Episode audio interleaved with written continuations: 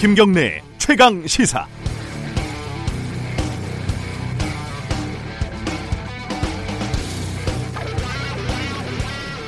선거는 이기려고 하는 것이다. 당연하죠. 어, 근데 한번 보시죠. 미래통합당이 위성정당이라는 꼼수를 썼습니다. 속된 말로 선빵을 날린 거죠. 왜? 선거는 이겨야 하니까요. 어, 물론 미래 쪽에서는 더불어민주당의 선거법 개정이 진정한 선빵이었다. 이렇게 말을 하고 있지만요. 어쨌든 더불어 쪽 마음이 급했습니다. 왜? 선거는 이겨야 하니까요. 그런데 이게 내 맘 같지가 않습니다. 미래 쪽은 후보 명단을 가지고 엄마 정당하고 아들 정당이 서로 뒤통수를 쳤네 어쩌네 하더니 비례 명단에 누구를 넣어라 누구를 올려라 싸우다가 아예 아들이 엄마 찬스고 뭐고 집을 나가버리는 한성교 아들당 대표의 말대로 가소로운 상황이 발생했습니다. 더불어 쪽도 만만치는 않아요. 어, 처음에는 소수정당, 연대 뭐 이런 명분을 내세우더니 이제는 그냥 노골적인 위성정당이지 뭡니까?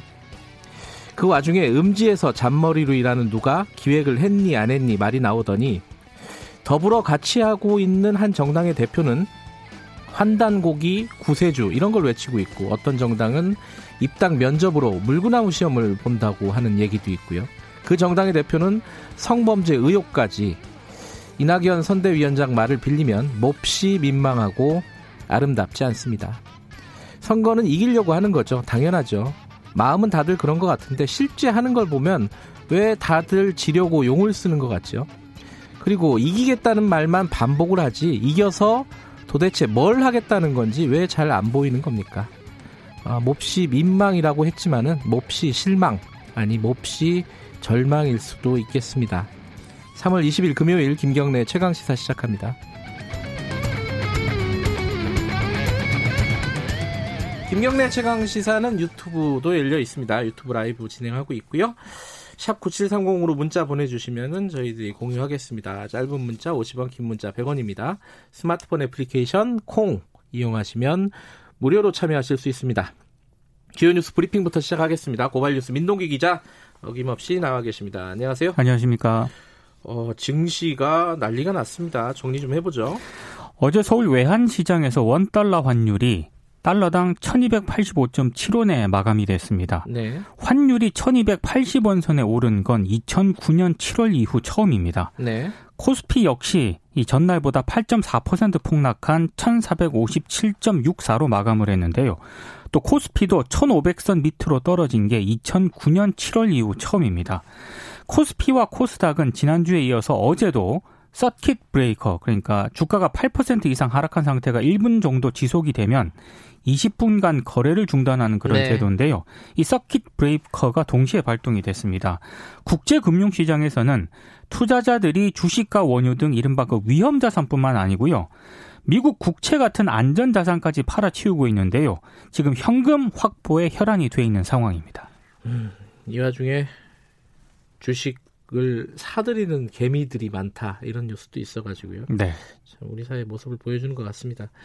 지금 그, 그 여러 가지 금융 대책들이 나오고 있는데 한국하고 미국하고 지금 통화 스와프 600억 달러를 체결했습니다. 기간이 최소 6개월인데요. 네. 오는 9월 19일까지고 연장이 될 수도 있습니다. 한미 간 통화 스와프 계약은 2008년 10월 그때 당시에 이어서 이번이 두 번째인데요. 이 통화 스와프 협정을 체결을 하면 양국은 필요할 때 자국 통화를 상대방 중앙은행에 맡기고요. 여기에 상응하는 외화를 빌려올 수가 있습니다. 한국은행은 국내 외환 시장 안정화에 기여할 것으로 기대한다고 밝혔습니다. 네. 한국은 현재 4천억 달러가 넘는 외환을 보유하고는 있습니다만 최근 원화 약세가 두드러지면서 미국과 통화 스와프 체결 필요성이 제기가 됐는데요. 이 외환 시장의 원 달러 환율 급등세를 꺾고 안정에 좀 기여할 수 있을지가 주목이 되고 있습니다. 그러니까 달러가 모자라면은 어, 미국에서 가져올 수 있다 이 얘기죠. 그렇습니다. 600억 달러 정도를 그렇게 지금 체결을 했다. 어, 약정을 체결했다는 거고 지금 정부도 여러 가지 대책을 내놓고 있습니다. 어, 비상 경제 회의 어제 열렸는데 여기서 어떤 대책이 나왔죠? 중소기업 소상공인 자영업자에 대한 대규모 지원 정책을 발표를 했는데요. 네. 소상공인을 위해 모두 한 20, 12조 원의 긴급 경영 자금을 신규 공급하기로 했고요. 네. 소상공인은 1.5% 수준의 초저금리로 긴급 경영 자금을 대출받을 수가 있습니다. 전 금융권이 중소기업 소상공인 대출 만기를 6개월 이상 연 연장을 하도록 했고요. 이자 납입도 6개월간 유예를 하도록 했습니다. 일시적으로 어려움을 겪고 있는 중소기업 소상공인의 대출에 총 5조 5천억 규모의 특례 보증이 지원이 됩니다. 그리고 영세 소상공인이 긴급하게 필요로 하는 소액 자금에 대해서도 총 3조 원 규모의 전액 보증을 지원을 하기로 했는데요. 문재인 대통령이 모든 가용 수단을 총망라했다고 밝혔고 필요하다면 규모도 더 늘려나가겠다고 네. 얘기를 했습니다. 청와대가 재난 기본소득 도입 가능성을 열어두고 현재 구체적인 방안을 검토를 하고 있습니다.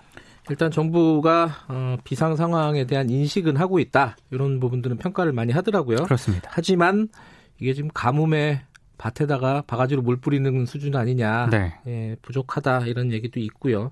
지금 계속 어, 대책을 방안을 검토하고 있다고 하니까 좀 지켜봐야 될 것 같습니다. 예, 이제 정부는 지금 검토를 하고 있는데 지자체에서는 속속 그 재난 소득 재난 수당이라고 할까요? 네. 뭐 그런 것들을 시행을 하고 있죠. 그 김경수 경남지사가 어제 브리핑을 가졌는데요. 네. 중위소득 100% 이하 가구에 대해서 최대 50만 원까지 지원을 하고 가구당 가족 수에 따라 차등 지급하는 선별적 긴급 재난 소득 정책을 추진한다고 밝혔습니다. 네.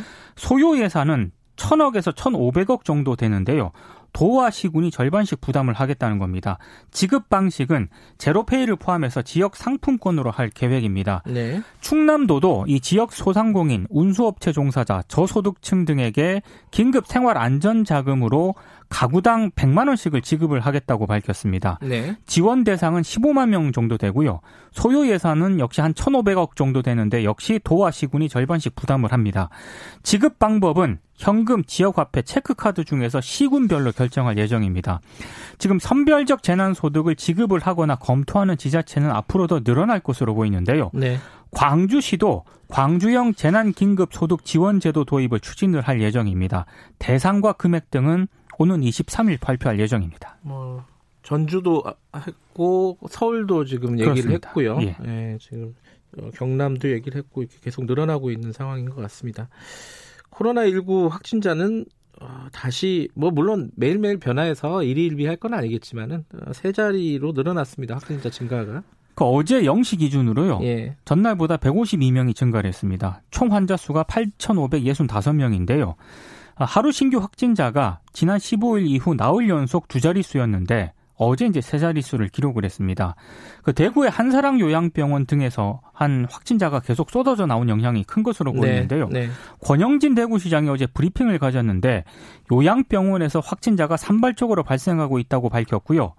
어, 대구시와 방역 당국이 그래서 병원의 관리 강화를 계속 주문을 하고 있습니다. 네. 아, 권영진 시장은 앞으로 시설 및 병원의 관리 소홀로 대규모 감염병 확산이 확인이 되면 책임자에 대한 법적 조치를 적극 검토하겠다고 밝혔고요.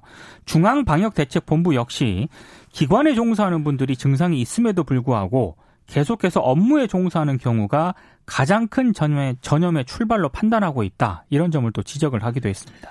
네. 한성교 미래 한국당 대표가 사퇴를 했고 그 뒤에 뭐 지도부들이 동반 사퇴했다. 이건 좀 정리 좀 해보죠.